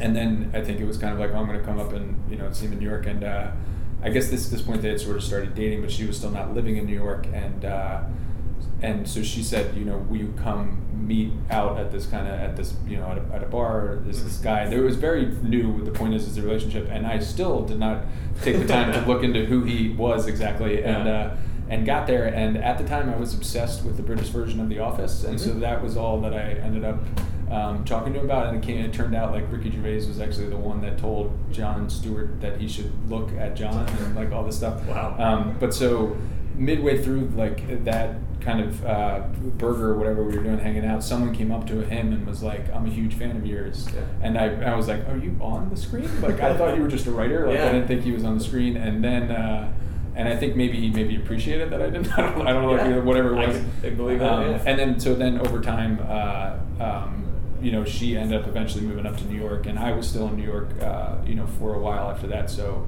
um, you know, got to kind of know him as they were first starting dating and stuff. And so, uh, and yeah, I would say my my wife has since also become close with Kate, and so yeah, we're. Um, I would say pretty friendly, um, and he's a he's a he's a great guy. Awesome. I uh, I believe it. Is there? Um, yeah. Do you have any sense of? Uh, I guess when you hang out, do you talk about uh, his job and kind of professional stuff, or Yeah, I mean, like definitely don't talk about politics. Uh, Yeah. 'cause, uh, I don't, don't feel like I'd uh, you know do anything other than just sound ignorant of some some sort. But um, yeah. I mean, yeah, he does uh, talk um, you know a decent amount. I think about uh, about the job. I mean, it, it's been it's been super and. You know, I end up face to face see him probably like a couple times a year, kind of thing. But I think we, we keep in touch um, enough, you know, through sort of. I mean, it's funny when he's like, I'll send him a text message, sort of like about the show and things like that, and they'll, and uh, sometimes he'll respond, sometimes he won't. Kind Yeah. of usually, or like a, a time will go by. Um, but uh, but usually, like I mean, I, the one that I remember is the Snowden one, like because that was so quiet and under Yeah. the wraps, and I remember just sending him like uh, like a WTF or something like that, and him just being like, "You have no idea." Um, and so uh, so like hearing some of those stories are kind of fascinating. Like, Yeah. um, but uh, but yeah, I mean, it, it's not it's not like a real juicy. Uh, yeah, uh, gossip thing for the most part, but Sure. uh, but yeah, but it, it I mean it's it's I think it's it's really interesting to me because I think when I started here was when you know he had the show had just launched and stuff because I think about my previous job when I was at here I don't think anybody really knew I was friends with him but I also don't think that many people knew who he was yeah. Well, he had that run where he was guest hosting the Daily Show when Yeah. Jon Stewart was out uh, directing that movie, and I think that yeah, that was probably right around the time when you came here. Yeah, exactly. And so it was kind of so I think I, I literally I wore the sweatshirt the one day and um, and I and I remember being like, how do you? I mean, you, you sort of should like someone's like, oh, did you go to the show? And, Yeah. and but I remember right away. I think it was Alex Click actually, Yeah. and I remember like walking in and being like, I sound like a like because I'm like, oh no, he's a friend of mine. Like you know, like I just felt weird about it. But uh, but I also didn't know what else I was supposed to say. Um, but yeah, and it's so it's nothing that uh, I yeah by total you know just accidentally know his wife. So there's nothing uh, accomplished that uh, that is involved in uh, you know a celebrity relationship that I've uh, whatever I don't know. Uh, well, you're super modest about it, but uh, very. Uh, it's super fascinating. It, it really is, and I think it means a lot. Uh, your quality of friendship and being able to keep that up while his life is so crazy um, says a lot about you and a lot about him. Yeah, I- well, I think yeah, I think uh, yes, yeah. I don't know. I think um, I, I think it's funny because I think partially there's uh, I'm probably the only sort of I think friend through Kate there through his wife, you know, that they really kind of have, and, and that's obviously the, the big piece of his life outside work, where he's Yeah. got some very good, very close, very funny. Uh, friends that uh, you know are uh, in, back in England, and, and obviously he's, he's very close with a lot of people on the show, kind of thing. So, um, which yeah, which is uh, yeah, it's been Yeah. it's been cool. It's been very cool to see, you know, what what kind of he's been able to do in the last year or two because that's I mean he's an uh, insanely hardworking person um, and obviously very smart. But it's uh, it's really, it was really cool to see that kind of all come to fruition because it was just sort of each step you're kind of like oh this you know yeah it was just really cool to see how well he uh, he turned everything into something Amazing. as unique as it was. Yeah. Um, so uh, back to you, vitamin water, uh, and at what point in time did you uh, have the the inkling to do something else, and what was the motivating factor for that? Yeah, so um, a lot of it was from meeting my wife. Um, so it was um, uh, when I met Emily, she was still in law school, I was still at Vitamin Water, and I was definitely. Uh, uh, so I guess I didn't talk about this. One of the, the biggest thing that happened to me at Water that made me want to do something else was I had to lay people off, um, and so um, and it was. Uh, specifically on my team kind of thing and, and it was it was done in uh, the way where Coca-Cola was very you know s- specific to their HR policies and um, I we weren't allowed to see them face to face we had to call them at four o'clock um, and, and the people knew there was some, like a group some people on the team knew that there at least like three people were going to be laid off Uh-huh. um, but uh, some of them had been there longer than me some, uh, uh, some of them were older than me and uh, those kind of things and so that um, I just I, that hit me in a way that I felt like kind of like you know I'm not sure. Uh, And was this this was after the Coke acquisition? It was. it a financial performance reason, or was it about the merger and redundancy? Or? Yeah, it was more about the merger and redundancy, and um, like I guess we had talked about that. I, I kind of forgot like when we, there wasn't like a huge sort of exodus of people, Uh-huh. um, and these layoffs I think were fairly small in the extent of like typical when these typically like a bio in the beverage industry like this, uh, something this size would happen. Usually, like you know, whole chunks of um, regional teams were kind of uh, taken apart. Um, so it was still fairly minor in terms of uh, scale that I think people were expecting. Um, but yeah, it was essentially just uh, a little bit of like reorging how the uh, how the teams were going to kind of come together. Um, and I think, and to be honest, I'm probably uh, you know teams in other places were probably hit harder than the team in New York, but um, but yeah, it was related to you know to that. It, w- it was not like purely performance based kind of thing, which would be obviously a different story. There was Sure. things like that that had occurred that you know as when you're young and managing people, Yeah, and figure out. But through no fault of the people that are getting laid off. Exactly, uh, yeah, yeah. was- that- and so I think I, that really sort of put me in a place where I was struggling, and the the work that I was doing was also um, becoming much more challenging in terms of uh, one of the bigger roles from the distribution perspective because we were negotiating um, contracts that were very complicated and kind of layered. Um, but uh, as someone that was sort of the point person for a lot of these independent guys, it was not really coming out in their favor in a lot of ways, and I think they knew that and saw it coming. But um, it just, I, I, you know, I didn't really know what my position was at that point. Kind of like what, you know, I was really more felt like I was kind of inflicting pain than sort of building a brand anymore, and Uh-huh. uh, um, and so uh, as we sort of talked about, I'd always been trying to do some type of the writing. At this point, I was working crazy hours and all the time, and um, and enjoying it for the most part. But when you start to not enjoy it so much, and those kind of things reflect, um, it was really Emily that encouraged uh, me to um, you know sort of you know it, it's a great opportunity to sort of give the writing a shot kind of thing. And so. Um, what I did was I left Vitamin Water uh, and moved to Philadelphia because I could afford to uh, versus living in New York, and um, and I Was Emily already here? She was here. Yes, yeah, she was here. She had not yet finished um, law school, um, and um, and so yeah, so I moved to Philadelphia, um, and uh, I started working in restaurants, and I wrote a feature length screenplay. Um, and then I wrote a comedy spec script of Always Sunny, and then I wrote um, a uh, one hour drama pilot. Um, and I did that while I was working in restaurants uh, for two years.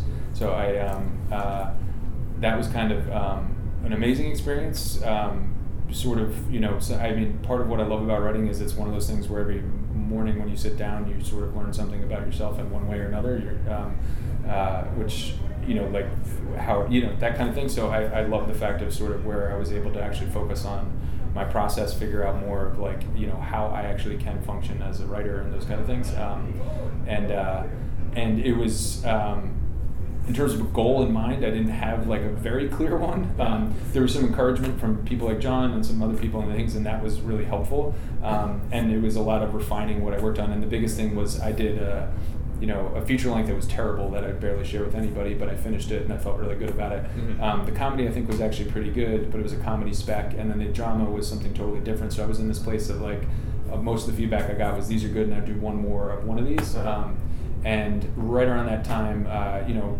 I was getting a little more serious about realizing, you know, and when I want to get engaged, income, all those kind of things were kind of uh, really figuring out what I was going to do. Um, and I uh, had started volunteering at a nonprofit called Mighty Writers, which works with kids. Um, and uh, through them, there was conversations about some grants that they had in the work that they asked me to sort of look at.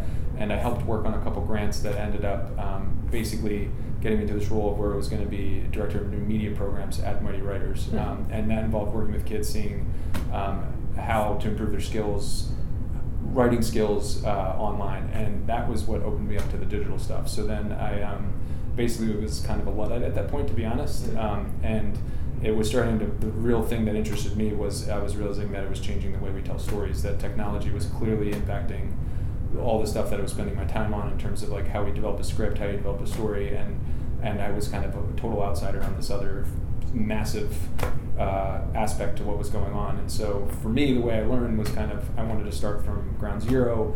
Um, so I was like, I got to learn how to program. That was my thought from Yeah. you know having no aspect of scope of what that meant. Um, and I took a, uh, a web intensive at General Assembly in New York um, uh, when I was st- first started working at Mighty Writers, and that was supposed to learn Ruby on Rails, which I remember, you know, like I could could you know Yeah. execute very little of, but I got um, a, a whole new perspective on that, and that kind of is what led in that direction. Is uh, so during that period of time, were you taking the train up to New York on a regular basis to Yeah. go? Uh, Yeah, two days a week. It was uh, so I was driving. Um, uh, I would drive to Hamilton.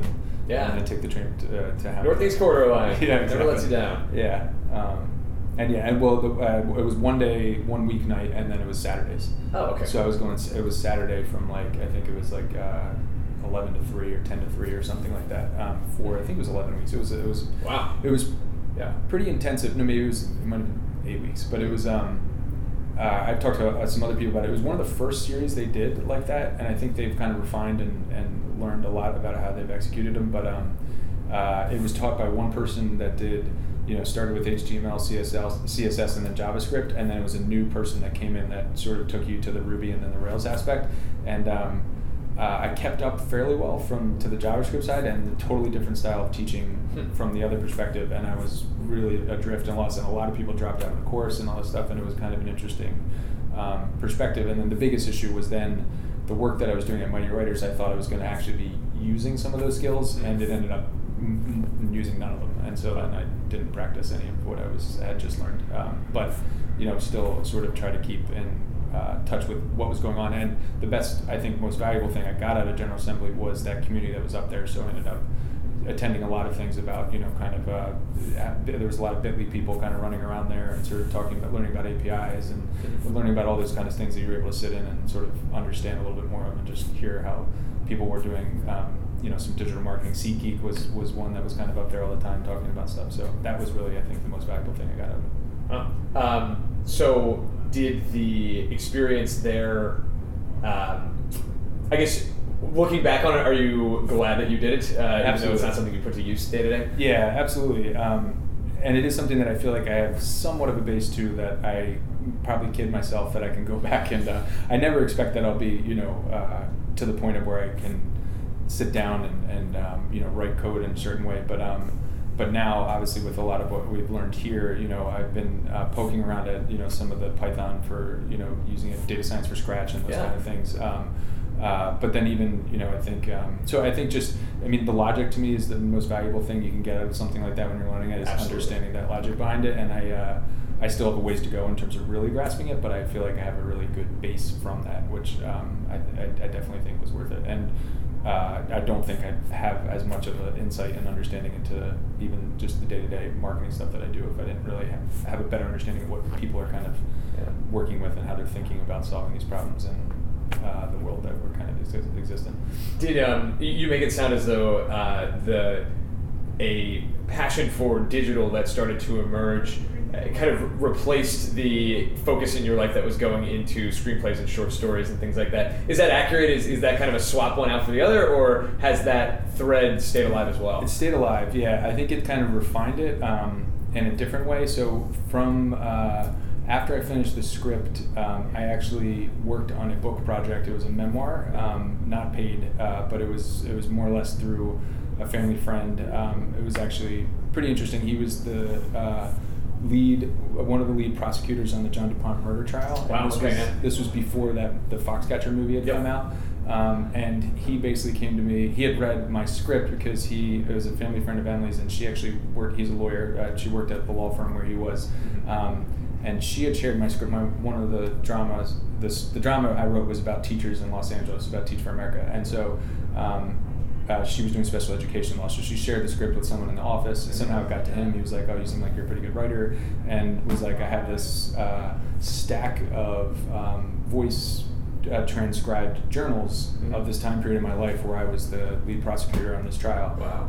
Um, and I'm curious if you want to work on me with it. And I said no. I was like, I don't know how to do that. I don't know how to write a book. I don't have time. I'm working. You, you were at Mighty Writers at this Yeah, time? yeah, And so that was, uh, and then eventually when I was kind of like, well, this is sort of amazing, an amazing opportunity, I sort of tried to figure out how to do it. And um, we never, we never, I n- never published anything, never really finished anything. We kind of got to the point of where I, I we finished, I finished a chunk of chapters, and then really, um, this, uh, sorry, I'm tangenting a lot here, but. Uh, um, it, it, it basically it, it turned into something that we kind of like looked at and we were you know uh, he, he wanted to sort of self-publish something still at that point and um, I think for me it was kind of like here's what you can kind of self-publish, but there was an idea that maybe we would then go to an agent, and then time kept picking up, and then the movie came out and all that kind of stuff. So um, it was again an amazing sort of learning experience for me, but um, that took me away from the scripts because it took me to that place where I was working on the book, um, and then. Uh, I was working on that book even up until when I started work at SEER when I because Mighty Writers basically was on a one year grant.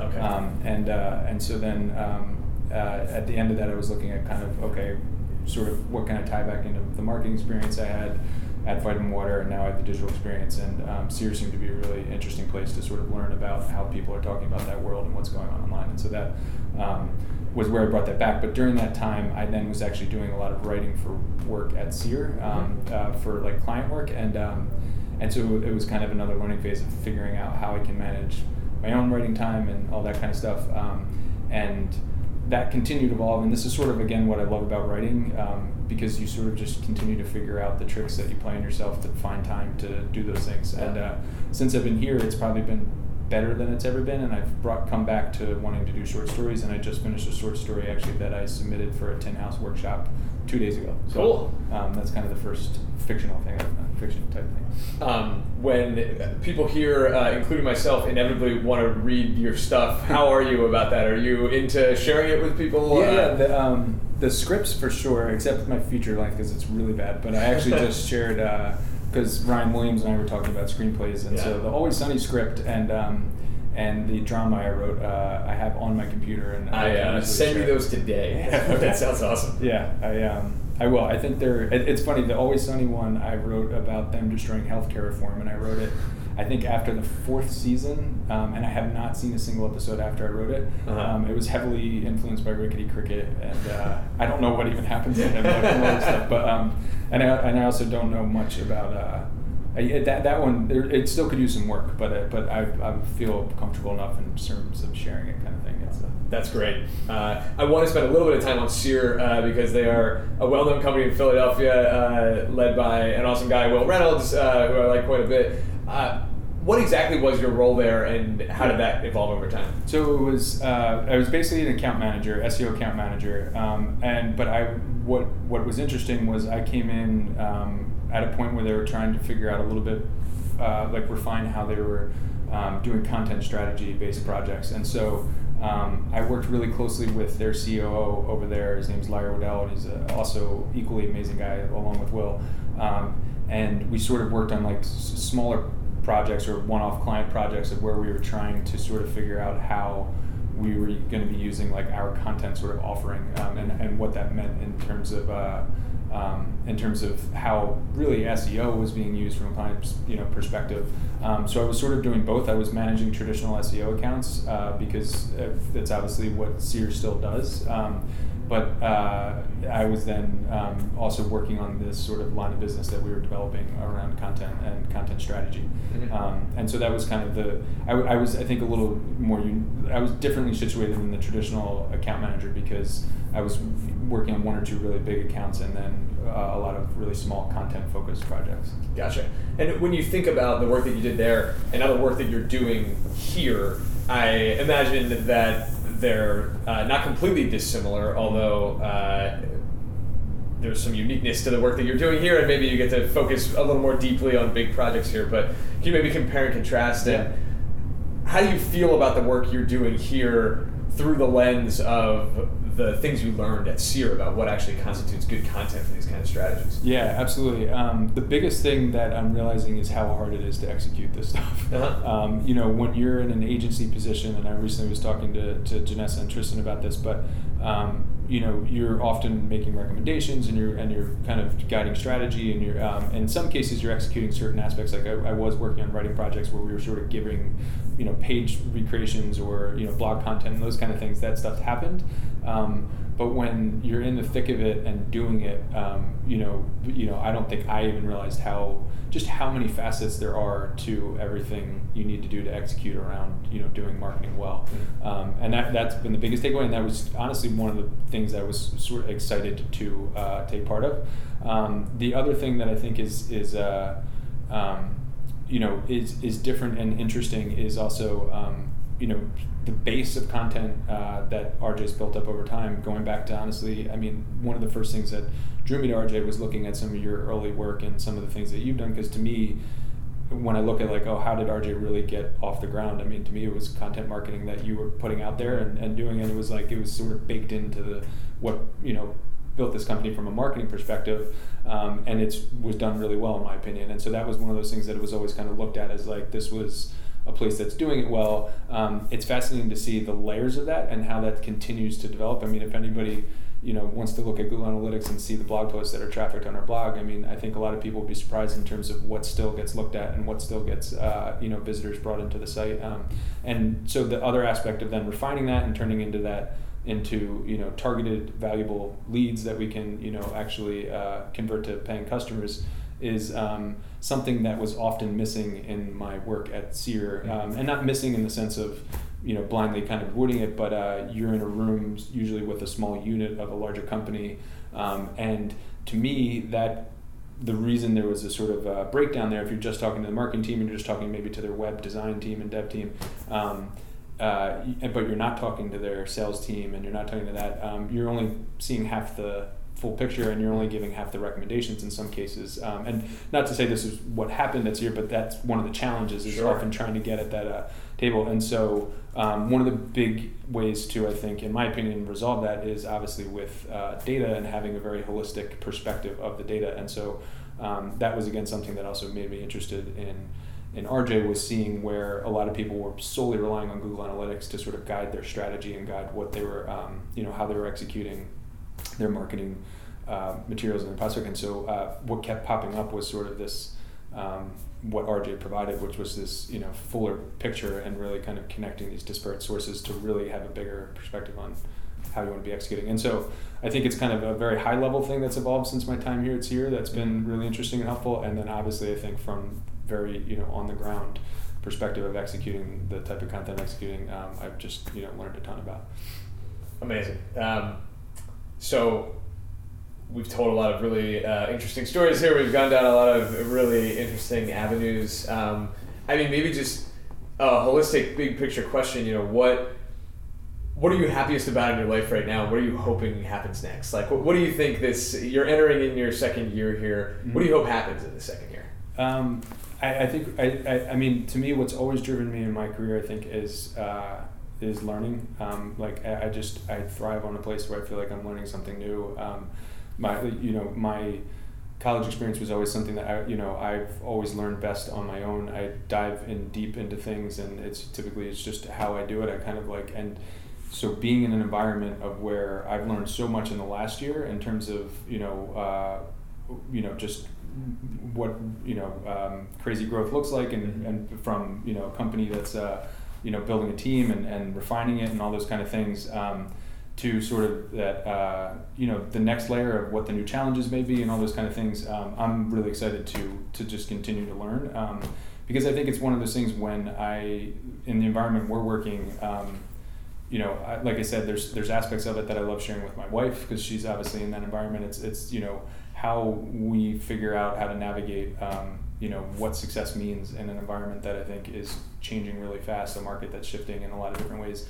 Um, you know, will be exciting. So I think the challenge or what I hope to do is keep up with that mm-hmm. and yeah. continue to sort of push and figure out different ways. I know this maybe not the specific answer, but I think um, you know I think inbound content uh, and and the way that's done is evolving really fast as yeah. well. Um, and uh, you know, I'm, I'm always fascinated by reading things like Nieman Lab and what the media companies are doing in terms of measuring engagement and you know how content is working. I love writing and I love to write, but I don't love reading words online all that much, and yeah. I recognize a lot of other people don't. So that's evolving, and um, so all those kind of things and thinking about all those kind of things, and obviously most importantly, you know how they direct directly connect to our audiences is I think going to be a really interesting and fascinating time. And um, uh, but I think the thing that I'm most happiest about is obviously I think um, is the people you know yeah. that, that, I'm kind of going to go through that with, and I think that that's uh, a lot of that stuff would maybe be scary as hell uh, versus exciting if you were in a different or we were in a different environment. Yeah, uh, I agree. It's really so much is dictated by the team uh, and the, the people that you're you're in the trenches with. Um, all right, uh, as we round to a close here, a couple of rapid fire questions okay. I like to ask everybody. So I asked you about your one college course. Uh, who's your best friend? Uh, my wife, hands down. Yeah, there's yeah, there's no question about it. There's a lot of um, you know friends I still keep in touch with, but I'm actually I probably I, I'm not the best keeper in toucher, and Uh-huh. uh, uh, she's yeah, I'm, I'm a very lucky guy, but yeah, hands down my way. Yeah. Uh, what's your favorite time waster app or website? Um, oh, that's hard because I jump all over. Um, yeah, I, it was one uh, specific. Well, um, I think the time waster, like literally, if I'm like, I don't have to think about work, I don't have to think anything else. I'm, I've recently become very into uh, uh, Premier League soccer, and so Oh. it's actually four four two is this app that I um, I really enjoy. Cool. Uh, what? Um, so there are two ways that you can get asked to do this podcast. At, at least when I'm hosting, uh, one is that you're my buddy that week, and another is that I asked somebody who I was interviewing who they would love to hear a podcast about, and that's how we got connected uh, because you were a recommendation, and now I am uh, letting the chain continue and asking you the same question. Is there someone that you would love to hear an RJ Metrics buddy type podcast? So with? this this is uh, I obviously thought about this a little bit too, um, and it's really tough because especially for me, especially um, there's so many people that I'd love to hear Yeah. about. Uh, you being one of them, um, I would love the tables to be turned and kind of hear and learn more about you and like the second open dialogue. I think that would be really interesting. But um, uh, there's there's a lot of people, but uh, there is one person, and I don't want to make it a continue. I want to kind of go outside of the marketing team, but I really think Anna Kegler would be fascinating to Uh-huh. uh, to talk to. Um, and she probably uh, will try to physically harm me for uh, suggesting it. But um, but yeah, I just think she's a uh, um, really thoughtful, really interesting, but also has a really varied background and varied perspective in terms of how she came about things. And I sit next to her, and I continue to learn interesting things Yeah. every day. So that, in that sense, would be interesting to me. Great. Uh, what am I not asking you about that I should be? Uh, that um, this has been answered a couple different ways in the Uh-huh. recent podcast, and I actually, I you know, uh, is that specifically like for you to refine questions in the future, or just just like here's something you don't know about? Yeah, me? so it's a question that I stole from when I interview people for jobs, and I, I, I bet I asked you that when I interviewed you originally or when we originally spoke. Um, my intention with that is very often I view it as a softball, and it's a version of asking like, uh, what are what do you want to highlight from your what are the thing that you came in here hoping to get an opportunity to talk about that my failure as an interview did not extract from you. So it's putting a little bit of the onus on you, but it also puts you in total control. So you're not going to say, oh, about that time that I did that terrible yeah, thing. yeah, it's yeah. Uh, you know what's the thing that kind of maybe makes you you that if you're not feeling like you got to represent it, gotcha. now's your shot. Um, yeah, that's I. Uh, I feel like I just talked. I. It's. I. Uh, yeah. I mean, I. I tend to feel particularly like I'm. I mean, I think I'm a pretty introverted guy, but uh, in one-on-one situations, I feel like I overtalk. in a situation like this, I feel like it's just like off the rails. That's what Um, it's here for. so I think you got most of uh, the kind of things out of me. I don't, I, you know, I, I'm also I think one of those people that can go deeper on specific topics, kind of thing. I think we touched on a lot of them. Um, Yeah. At some point, I would love to talk to you more about your improv background and comedy, because the way with my writing and those kind of things, I think writing is you know the kind of and storytelling are really the things that I think I'm most passionate about, and I could go on forever about it, but. Uh, I also wrote a terrible screenplay Yes. that uh, it is uh, uh, it's a comedy. I don't know if it was a comedy, um, Yeah. but uh, maybe we can trade off a screenplay. Yeah, yeah, so yeah. We'll we'll, Yeah. uh, we'll put them in the cone of silence. Yeah. Um, Yeah, Cool. Be, yeah. I, I think in terms of int- things I'm interested in and stuff like that, I feel like you uh, um, touched on a lot of it. I think the, yeah, the, um, I, yeah, yeah. Sorry. Cool. No, uh, one last bonus question uh, that is super random, but uh, so my name is Robert Moore, and that is a super generic name, and I have encountered various troubles as a result of that. There, there are things that that makes life easy for I never have to worry about people spelling my name right when they're entering uh, into a system or whatever, but. Uh, the number of mix-ups that happen, the number of people with my name that are uh, doing other stuff out there is enormous. Uh, your name is David Williams. We have a person here named David Wallace. We have a person here named Ryan Williams. Yeah, yeah. Uh, has your name being your name uh, been something that you view as uh, an advantage, or has it created any situations that uh, you know other people with a more unique name might not go through? Yeah, I think it's uh, in in general, like in life, not too many. I haven't had too many issues. I feel like there's the time, obviously, when someone's looking you up in some database, and the David Wa- the things with logging into like or starting typing and having David Wallace like Yeah. come up. Like he, we've slacked him a couple times because he said the amount of times he's like started to log into something and it automatically. I don't know, like different stuff like that. Um, Yeah. yeah, Ryan and I. It's funny. I think today in the elevator was the first time it really came up. Someone said Williams is, and he referred to us as Williams I, uh, like as we were looking out. But uh, it doesn't. It doesn't. You know, cause too many mix-ups. But uh, but yeah, it is a fairly obviously generic name. So yeah, my middle name this.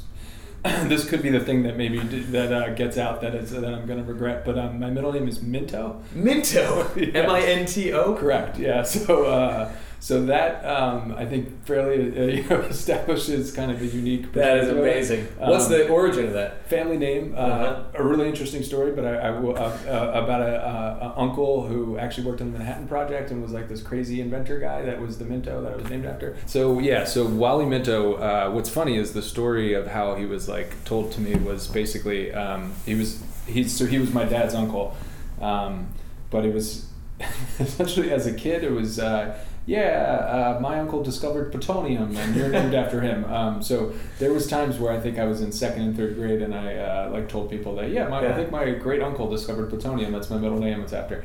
Um, and uh, and you know, in hindsight, like you hear jokes about people talking Yeah. about plutonium, but I genuinely remember saying that. Um, what uh, turned out to, to discovering was uh, so he basically was kind of this self. I think he graduated from Columbia as at like 16 or something like that, but then was kind of this like uh, lifelong inventor of some kind. Um, if you look him up, you find this information where he invented something called the water wheel, or this like freon powered wheel that like some people still use some aspect of for um, like uh, for creating energy of some kind. So it's like uh, there's been like use of it in some way. Um, I think in places in like sub-Saharan Africa where they use this wheel. Yeah. Um, but the more interesting thing is I don't know exactly what the whole plutonium or whatever connection was, but there was some kind of uh, um, discovery that he did make with some kind of certain chemicals that uh, got involved him on the Manhattan Project. And um, I was just actually trying to pull up his obituary because if you find his obituary, it gives the details of kind of how much time he spent out there working on it um, Mhm. in some fashion or another. So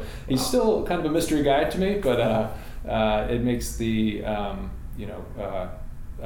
Hilarity of his last name uh, Yeah. a little uh, a little more palpable, I guess. what- Wow. what- Is that um, have you, as an adult, talked to your uh, your dad about him? Were there interactions uh, when he was a kid or anything? Yeah, like a, a little bit, and um, and it, it was my my uncle, so my dad's older brother is the one that has had more interactions. So there's not, there's not much on him. Yeah, he was kind of like this mystery character that I think uh, they saw every once in a while. Um, Mhm. And I think my uncle, who was older than my dad, had more interactions with him. But I think he also was in Florida with uh, another uncle who had a really kind of curious background. I think the rumors were yeah. Anyway, anyway, there's some curious uh, characters in that side of the family. But um, but yeah, no, I don't have really any like good tangible stories other than uh, the sort of myth that he was and uh, related to my middle name. Amazing. Uh, well, David Williams, you are not a fairly generic person. Uh, this has been an amazing, amazing uh, set of stories, and it's been great to learn some more about you. Thanks so much for listening in. Uh, I'm Bob Moore, and we'll talk to you next time on RJ Metrics Buddy Time.